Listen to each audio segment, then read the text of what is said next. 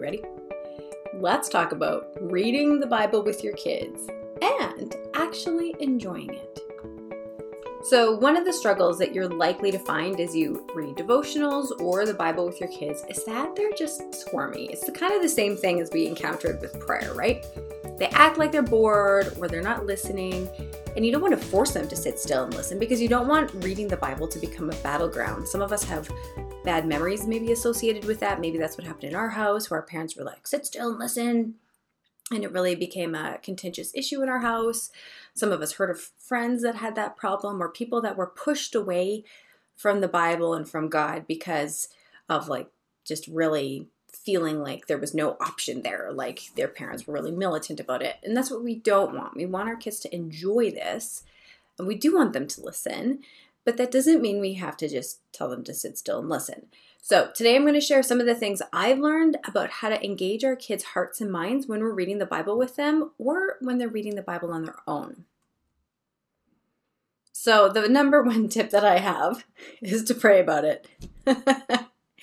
Sometimes it just seems so obvious, but I forget this all the time. Your number one move should always be to pray about it. I know that seems really obvious, but how often do we forget to pray about this kind of thing, right? Instead of relying on ourselves to soften our child's heart, we need to trust God to do the heart softening. So, if you're currently struggling in this area, you know, of reading the Bible or devotions with your kids, ask God to soften your child's heart and give you wisdom for just how to engage your child better. In addition to some overall prayer, I recommend praying each time before you even open the Bible. So, honestly, this is hard for me because I always just want to like get right into it.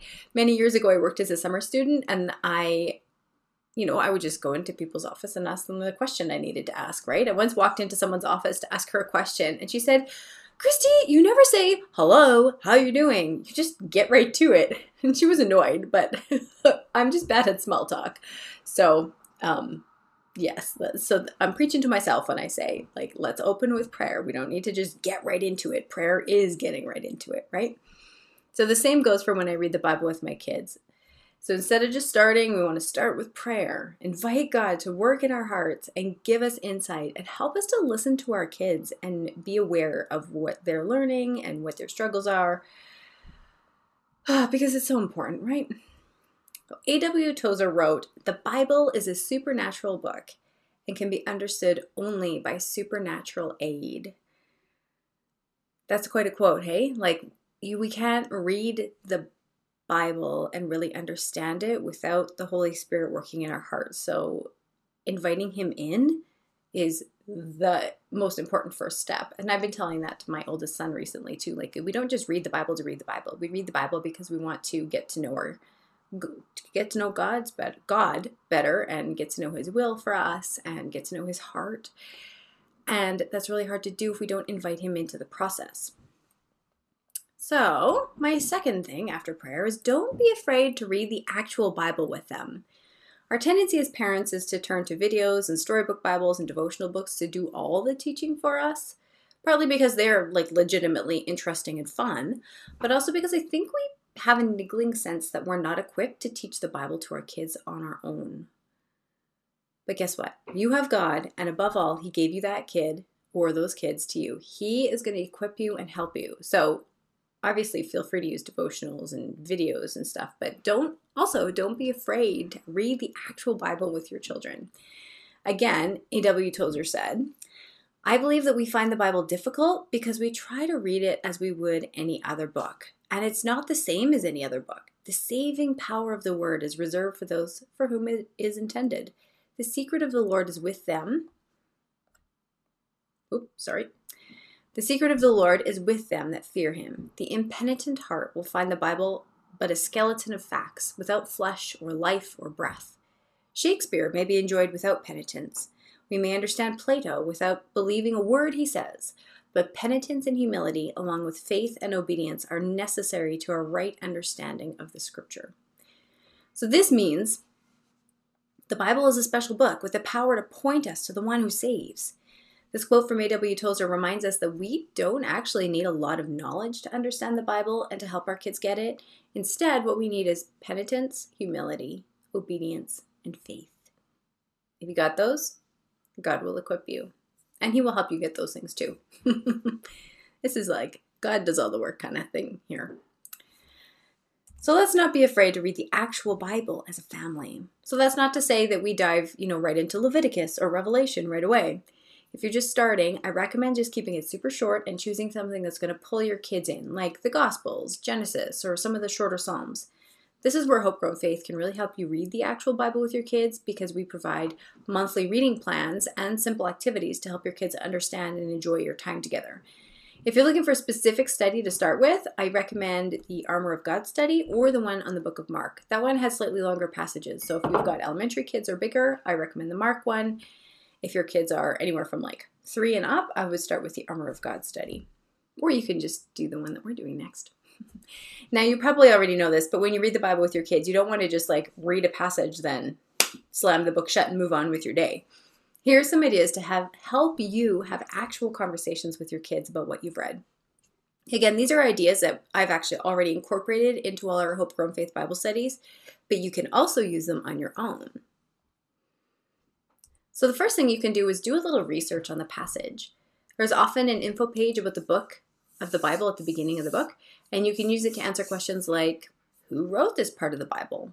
Who did they write it for? Why was it important to write down? Where is this in the timeline of the Bible? Those are all things that you can find online too, as well. You can use um, the Bible Project, has some really great videos that you could watch with your kids. They've got like overviews of certain Bible books, and you can also look online just to say like who wrote Romans. But usually you can find it at the beginning of your Bible as well. Most study Bibles will have some information so, that last question that I said, where is this in the timeline of the Bible? That one's particularly helpful because it helps kids understand that these stories we teach them aren't just a random collection of stories like Aesop's fables. They're stories with a timeline about real people in a real time period, and all these stories point to Jesus. So, a couple of simple ways your child could respond to scripture readings, and you can have them do this anytime. You can sing it or you can pray it. So, sometimes a passage will remind your child of a song which you can sing together. If not, you can always make up your own song. And there's often something in the Bible that can help us focus our prayers as well. For example, after reading the story of Jesus walking on the water, I asked one of my boys to pray about something from it. He prayed that he would be able to see Jesus working in his life even when he's scared. So, this works for almost anything you're reading with your child from the Bible, and for when you're reading on your own as well. Praying scripture is a great way to learn how to pray, and we talked about that last time. if you have really imaginative kids who like to use their imagination or kids that uh, like to sit and think, you can ask them to imagine themselves in the story. Ask them questions like What does it smell like? What sounds are around you? What does it look like? How does it taste? Again, this helps them engage their imaginations and makes these Bible passages more real to them. Another thing you can do with the Bible, either alone on your own or with your kids, is to read it out loud and even read it out loud in funny voices. You can stand on a chair, make big gestures, read it dramatically. This can really help your child have fun while reading the Bible. You don't have to read it like, blah, blah, the Lord is my shepherd, I shall not want. Try and make it interesting, right? The Lord is my shepherd, I shall not want. My last suggestion is to help your kids ask questions of the text. This will help them understand it better and go deeper. So, these are also valuable questions for us to ask as we read the Bible. You can ask questions like Does this Bible passage remind me of another Bible passage? For example, I had a epiphany a couple years ago when I realized that when Jesus comes walking on the water in the Gospels, that's actually a reminder of something from Job. When God says, who who can walk on the water except for me or something like that it was really a, a jesus showing them i am god and so that kind of thing when you're connecting one bible passage to another can really make it seem a lot deeper or when i was reading the book of Daniel once and I realized I asked my kids in the middle of teaching a Sunday school lesson, I was like, hey, does this remind you of somebody else who was out in a different land and ended up being in charge of a lot of the land. Like it reminds us of Joseph. So those kind of connections can really help kids understand the Bible as well. So, another question you can ask is What does this show me about God? That's a really powerful one. What does this show me about God or Jesus or God's kingdom? There's almost always something we can learn about God from the Bible. Well, in fact, always. Not almost always. There is always something we can learn about God from a passage of Scripture. And last, we can ask Is God asking me to do something in response to this? Sometimes He is, sometimes He isn't. Sometimes there's some stuff that just doesn't really apply to us, right? Like some of the laws in the Old Testament.